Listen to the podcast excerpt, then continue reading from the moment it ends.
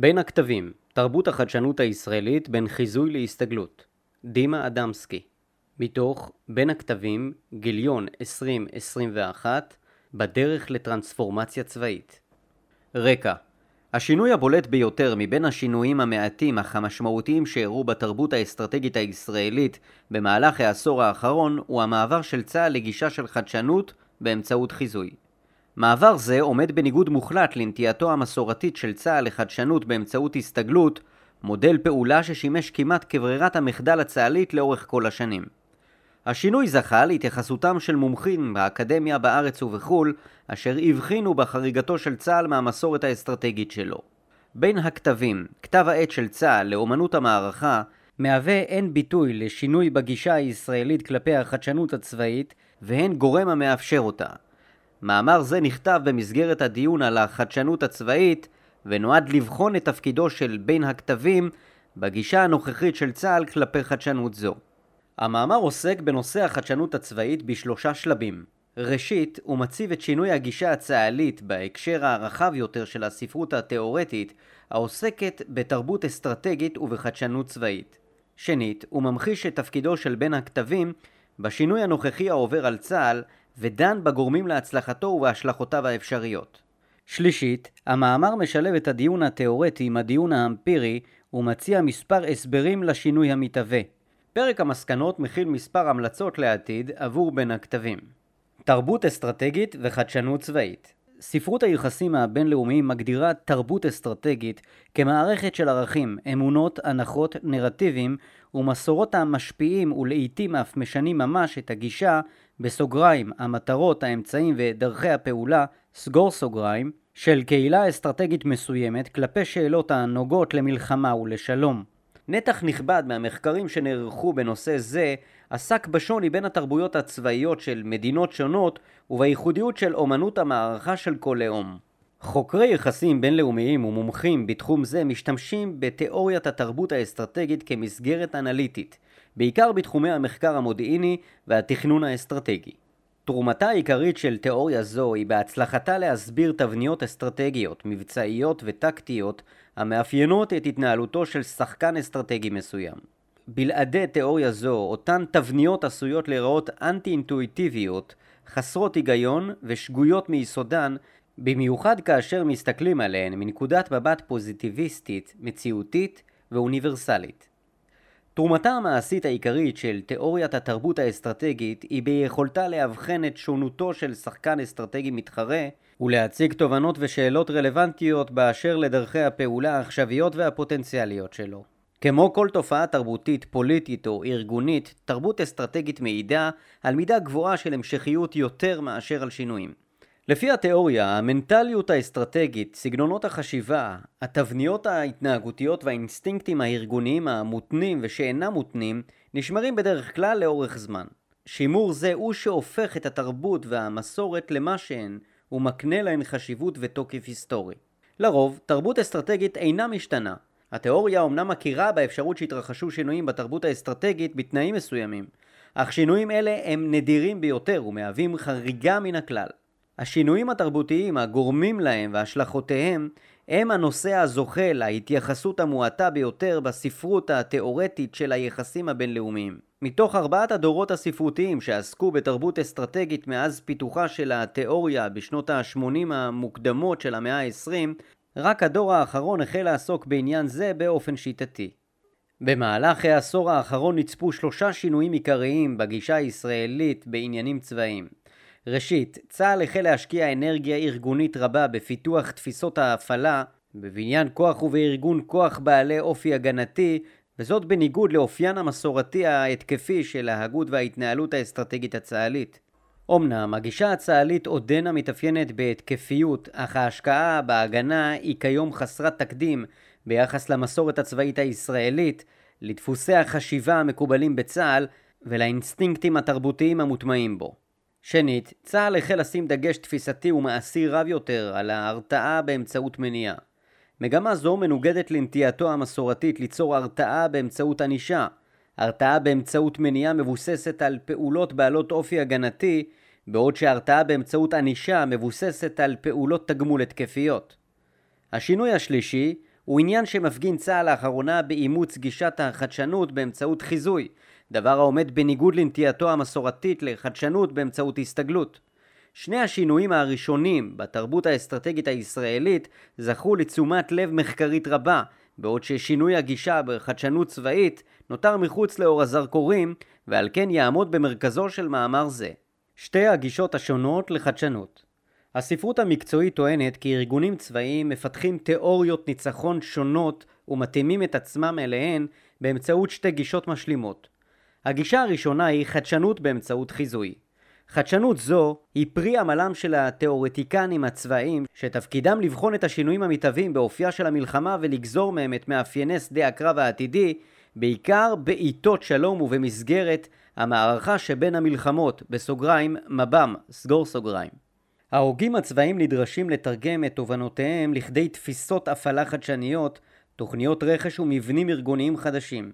כדי להעניק לאותם הוגים התבוננות ארוכת טווח ומדויקת ככל הניתן באשר לסביבה האסטרטגית המתהווה, החדשנות באמצעות חיזוי מצריכה ראייה פנורמית וכוללת של המגמות המשפיעות על כלל רכיבי המערכת הצבאית, כמו גם יכולת התבוננות עצמית הוליסטית והבנה מעמיקה של האויב ויכולותיו. חדשנות מסוג זה מתבססת על הסקה דדוקטיבית, היא מחלחלת בארגון מלמעלה למטה ודורשת דמיון רב, חשיבה מערכתית והבנה הוליסטית של המציאות. על כן, חדשנות זו מתקיימת בדרך כלל בדרגים הגבוהים ביותר של הארגון הצבאי.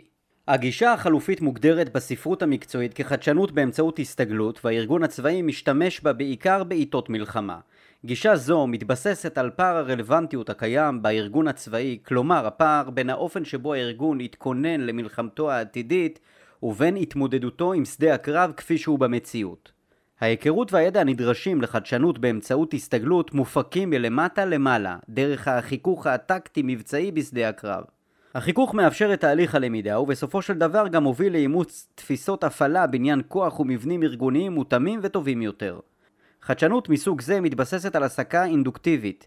מכיוון שמדובר בחדשנות שהיא תגובתית באופייה, היא מכונה חדשנות באמצעות הסתגלות. לכל אחת מגישות אלו יתרונות וחסרונות. שימוש בגישת החדשנות באמצעות חיזוי מעידה על העדפה ממסדית ואינטלקטואלית לדמיין את התרחיש העתידי הסביר ביותר. גישה זו דורשת בעיקר שמירה על אווירה אינטלקטואלית מסוימת ועל בחינה שיטתית ומתמדת של השינויים המתהווים בשדה הקרב, וזאת על ידי מספר קטן יחסית של חוקרים ומומחים. זיהוי מוצלח של המגמות העיקריות שיעצבו את המציאות בטווח הרחוק עשוי להבטיח את מוכנותו של הארגון הצבאי למגוון תרחישים בשדה הקרב העתידי. עם זאת, חדשנות באמצעות חיזוי טומנת בחובה גם סיכון רב ופותחת בפני הארגון פתח לטעויות רבות. מכיוון שהגעה לוודאות מוחלטת אינה אפשרית, גישה זו תוכל לספק לארגון הצבאי תמונה חלקית ומעורפלת בלבד, באשר לאתגרים הנשקפים לו בעתיד. לעומת זאת, בגישת החדשנות באמצעות הסתגלות לא קיים אלמנט של חוסר ודאות. מכיוון שחדשנות מסוג זה מתקיימת תוך כדי לחימה, מבחן המציאות מדגיש מהר מאוד את חוסר ההתאמה בין המבנה הצבאי ובין דרישות שדה הקרב. גישה זאת מבהירה מהו הגישור הנדרש בין המלחמה התאורטית שהארגון הצבאי התכונן אליה ובין זו הניטשת בשטח. מגרעותיה של גישת החדשנות באמצעות הסתגלות נובעת מאופייה התגובתי ומהיותה נתונה להפתעות מצד האויב ובעיקר בשל אילוצה את הארגון הצבאי להשתנות תוך כדי לחימה בעוד שדה הקרב חושף את חולשותיו לעיני היריב. למידה, הגעה לתובנות וצבירת ידע חדש בגישה זו כרוכות בהכרח באובדן ופגיעה בחיי אדם. היעילות הצבאית תלויה בשימור האיזון הבריא בין שני סוגי החדשנות ובשילוב ההרמוני ביניהם. להקצנה עלולות להיות תוצאות הרות אסון. התמקדות יתרה בעתידנות צבאית עלולה לתעתע בארגון הצבאי ולהשיג את התוצאה ההפוכה. היא עלולה להוביל לפיתוח גישה אסטרטגית הממוקדת בטכנולוגיה בלבד ולשגיאה באשליה של חסינות, העשויים לפגוע ביכולת הבקרה העצמית של הארגון בשדה הקרב. מצד שני, השקעה מועטה מדי בחיזוי יכולה לחבל לא פחות ביכולת הצבאית. ארגונים צבאיים נדרשים להשקיע אנרגיה מחשבתית משמעותית ובלתי פוסקת בהתבוננות ובהבנה מעמיקים של שדה הקרב העתידי. הבעייתיות וחוסר הדיוק המאפיינים את החיזוי בעניינים צבאיים לא אמורים להרתיע חוקרים ממאמץ אינטלקטואלי זה. אף שהקסם הטמון בניסיון לדמיין את המלחמה הבאה עשוי להטות את מסקנותיהם של העוסקים במלאכה, ההכנות הפיזיות והמחשבתיות לקראתה חייבות להתחיל טרם הלחימה עצמה. בסביבה הביטחונית של ימינו, ארגון צבאי שלא יפעל כך, עלול למצוא את עצמו לא רלוונטי אל מול האיומים המתהווים. שתי גישות אלו לחדשנות אינן עומדות לבדן. אידיאלית, ההגות הצבאית אמורה להתפתח כתהליך דיאלקטי ומעגלי. בראשית הדרך ההוגים הצבאיים הדדוקטיביים מניחים את היסודות לתיאוריית ניצחון חדשה בגישת החיזוי. כאשר תיאוריה זו נפגשת עם מציאות שאינה בהכרח מותאמת אליה, בדמות המלחמה בשטח, הארגון הצבאי עובר לגישת ההסתגלות. הכוחות הלוחמים בשטח נעזרים בגישה זו כדי להתמודד עם המציאות המפתיעה ומוצאים מגוון של פתרונות לבעיות שבהן הם נתקלים. בסופו של דבר, הפתרונות החדשניים הטובים ביותר מוצאים את דרכם לדרגים הגבוהים של כותבי הדוקטורינה, שם הם מקבלים תוקף כהנחות יסוד של התיאוריה הצבאית. תיאוריה זו, בתורה, נאלצת לעמוד שוב במבחן המציאות המבצעית וחוזר חלילה. ארגונים צבאיים מוצאים איזונים שונים בין שתי הגישות לחדשנות ומפתחים נטייה לאחת מהן, חיזוי או הסתגלות. ניתן לזהות נטייה זו באמצעות בחינה היסטורית של החדשנות במדינה מסוימת. ארגונים צבאיים בעלי יכולת התבוננות פנימית, ביקורתית ומערכתית, יכולים לאבחן את נטייתם להקצנה לצד כזה או אחר. הכרה זו היא הצעד הראשון בתהליך מציאת האיזון הנכון יותר, שבכוחו להביא להתייעלות ארגונית משמעותית. השינוי שעובר צה"ל בעשור האחרון מהווה דוגמה מוצלחת לתהליך מסוג זה. בין הכתבים, בין חיזוי להסתגלות. קיים הבדל בגישתן של תרבויות אסטרטגיות שונות כלפי תהליכי שינוי צבאיים וביכולתן לייצר חדשנות באמצעות הסתגלות או באמצעות חיזוי. צה"ל הפגין לאורך ההיסטוריה שלו נטייה חזקה לחדשנות באמצעות הסתגלות, שהשתקפה בפעולות בעלות אופי תגובתי ומצטבר.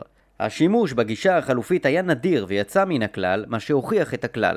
מבחינה היסטורית, הנטייה התרבותית החזקה של ישראל לגישת ההסתגלות הפכה אותה לגישה הצה"לית הכמעט בלעדית לחדשנות.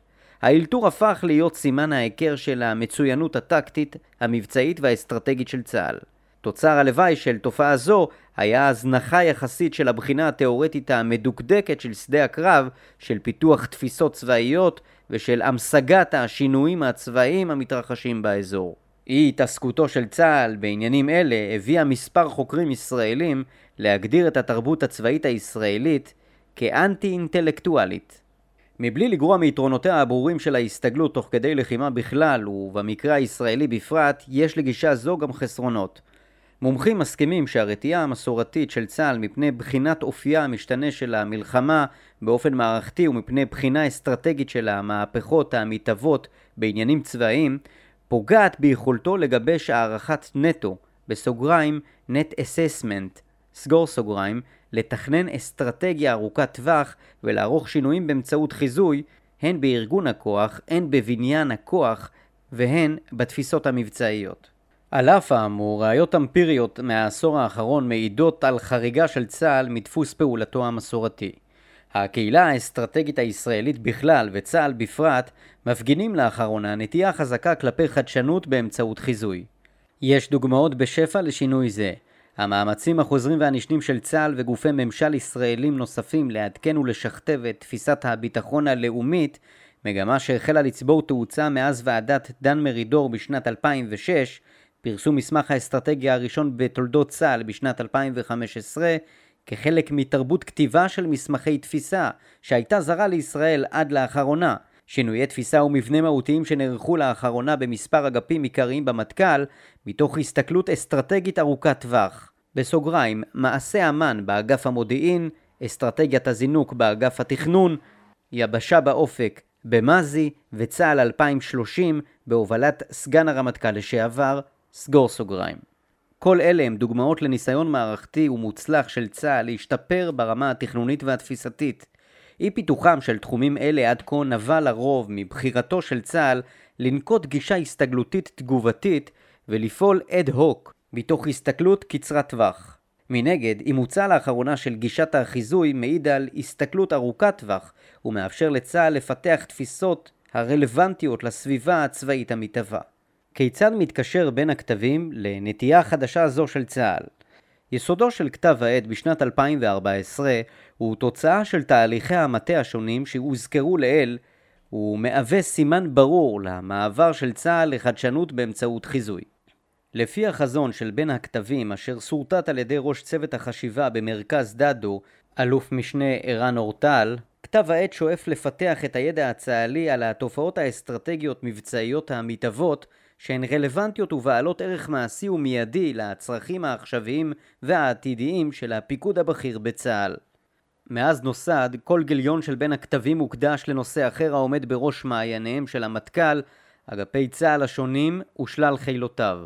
כבר מן ההתחלה היה ברור שבין הכתבים הוא יותר מעוד כתב עת צבאי מקצועי.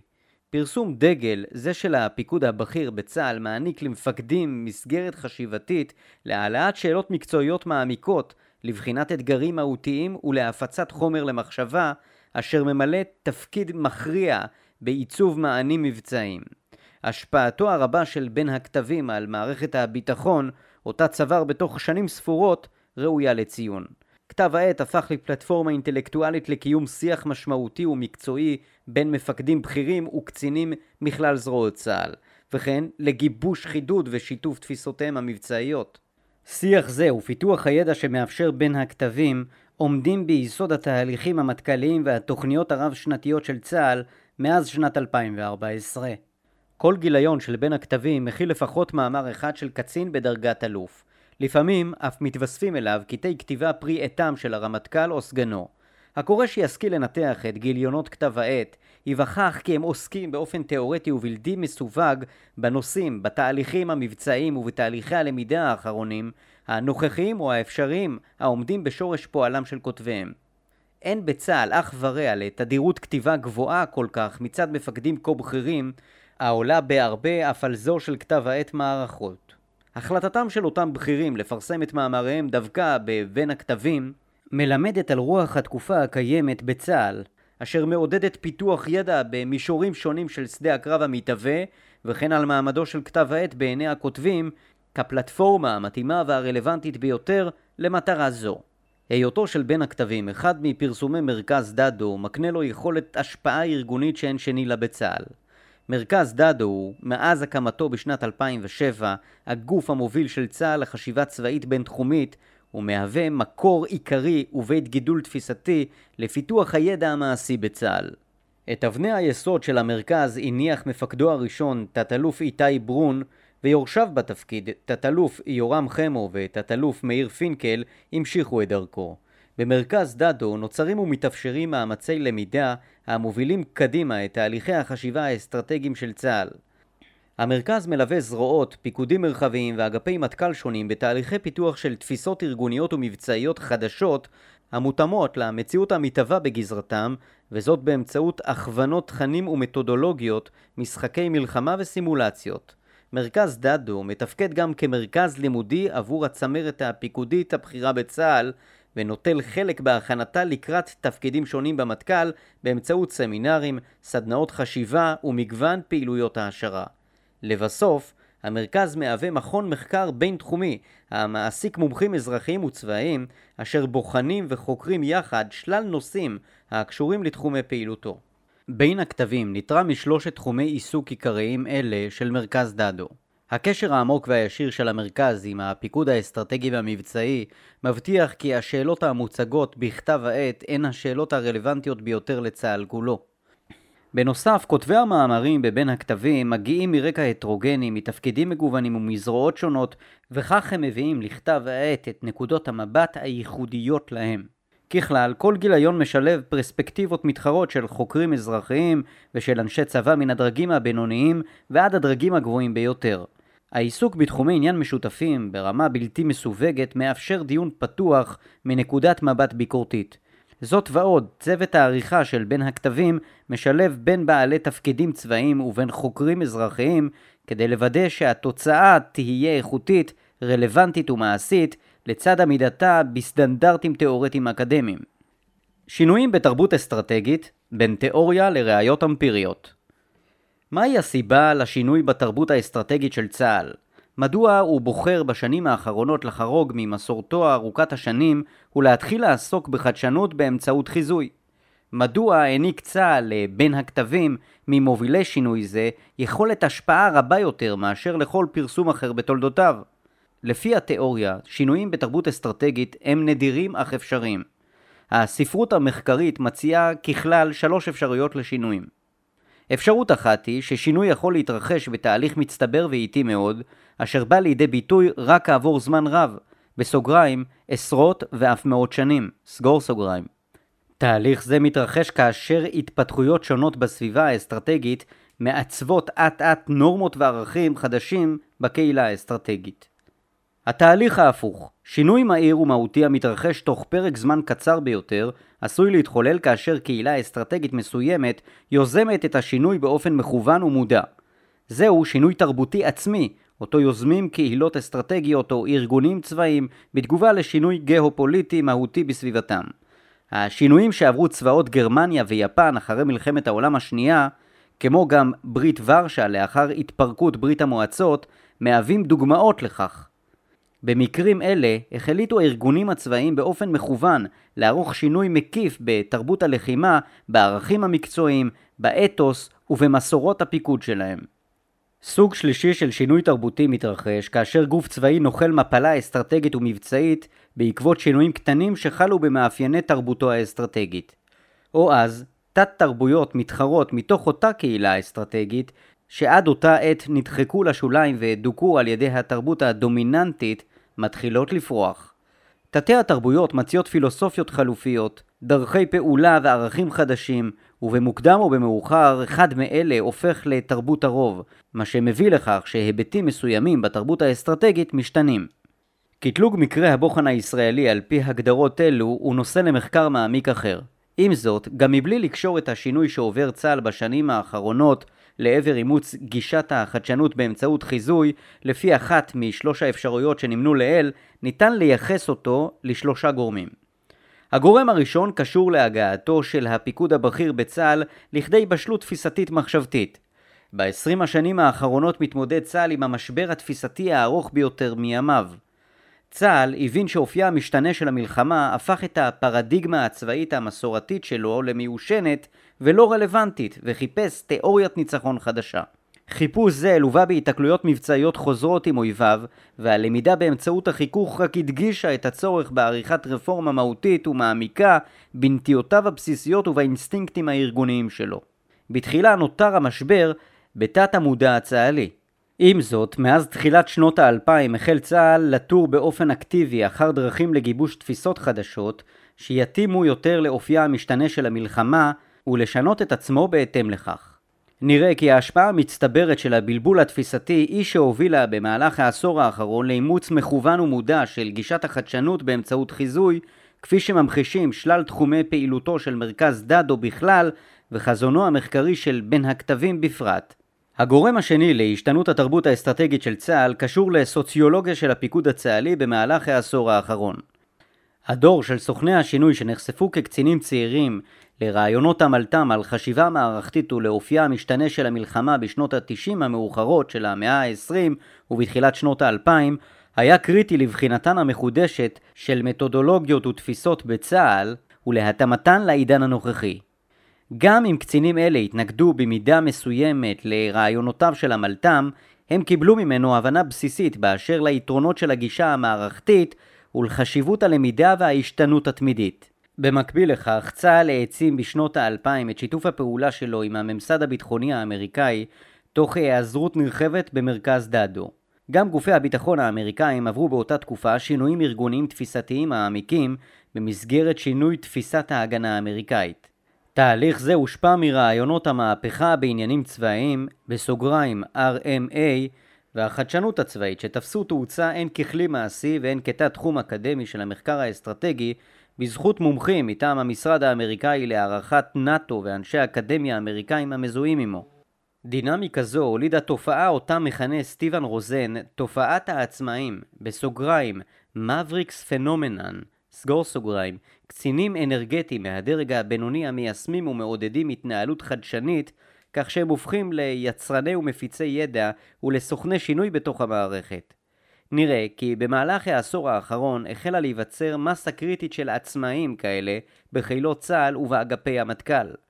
כאשר מפקדים אלה הגיעו לדרגי ביניים ולעמדות מפתח בשלל חילות צה"ל, הם החלו ליצור את השינוי מלמטה למעלה, ללא כל הכוונה או הוראה לעשות זאת. הם החלו להשתמש בתיאוריות, במתודולוגיות ובניסיון המעשי האמריקאי כמסגרת הגותית והטמיעו אותם בחילות השונים בהם פיקדו ופעלו. כך, העצמאים תרמו תרומה משמעותית לעיצוב האווירה האינטלקטואלית בצה"ל, שבסופו של דבר הובילה לאימוץ גישת החדשנות באמצעות חיזוי.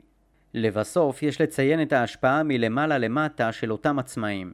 במהלך התקופה שנידונה לעיל, ובמיוחד לקראת מלחמת לבנון השנייה, וגם בשנים שלאחריה, רמטכ"לי צה"ל וסגניהם הפגינו פתיחות יוצאת דופן כלפי רוח התקופה האינטלקטואלית וכלפי יוזמותיהם של העצמאים.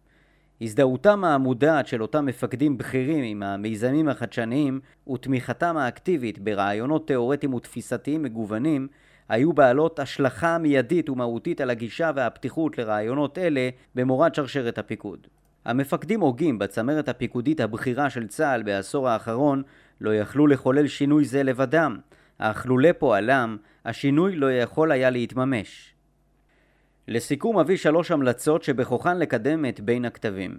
ראשית, כתב העת יכול לשקול הטמעה של ביקורות עמיתים עיוורות כפי שנוהגים כתבי עת אקדמיים מובילים ברחבי העולם. שנית, על בין הכתבים לשקול שיתוף פעולה עם חוקרים רבים יותר מתחומי האסטרטגיה והיחסים הבינלאומיים ישראלים וחברי הקהילה הבינלאומית ולעודד אותם לכתוב מאמרים בנושאים הרלוונטיים לכתב העת. שלישית, על בין הכתבים לפתח את הדיון הביקורתי ולקחת אותו שלב אחד קדימה. ניתן לעשות זאת באמצעות עידוד כתיבתם של מאמרי תגובה וביקורת לאורך מספר גיליונות. בנוסף, מומלץ להזמין כותבים המחזיקים בדעות מנוגדות לפרסם את השקפותיהם הסותרות באותו גיליון של בין הכתבים כדי לשמור על הטרוגניות מחשבתית. אינטראקציה אסטרטגית מולידה תחרות תמידית של למידה, דמיון תפיסתי ותחכום מבצעי. הצלחה בשדה הקרב העתידי תלויה ביכולתו של הארגון הצבאי להבין את אופייה הנוכחי של המלחמה, ולא פחות מכך ביכולתו להתאים את עצמו להתפתחויות בלתי צפויות במהלך הלחימה. כך, החיזוי וההסתגלות מחזקים ומשלימים זה את זה. מכיוון שלהסתגלות מחיר גבוה יותר מאשר לחיזוי, לפחות מבחינת חיי אדם, מי שמנצח בתחרות החיזוי בעיתות שלום יצטרך להשקיע פחות בעריכת התאמות במהלך הלחימה עצמה. אויבו המר ביותר של כל ארגון צבאי הוא קיפאון מחשבתי. מהפכות קודמות בעניינים צבאיים ומהפכת טכנולוגיות המידע בפרט מלמדות אותנו על החשיבות של מציאת איזון בין העתידנות הצבאית ובין הגמישות התפיסתית והארגונית. איזון כזה יבטיח חיזוי של אופייה המשתנה של המלחמה, בד בבד עם יכולת הסתגלות מהירה במידה וזאת תידרש. קהילה צבאית תוכל לממש את מלוא הפוטנציאל החדשני שלה כאשר היא תצליח לחזות את המלחמה הבאה ולהתכונן אליה, תוך שמירה על גמישות ויכולת הסתגלות במהלך הלחימה אם החיזוי יתברר כשגוי. בין הכתבים מבטיח שצה"ל יוצר חדשנות לא רק באמצעות הסתגלות, אלא גם באמצעות חיזוי, ומהווה גורם המאפשר שמירה על האיזון האופטימלי בין שני מרכיבים אלה, תנאי בלתי מספיק, אך הכרחי לניצחון במלחמה הבאה.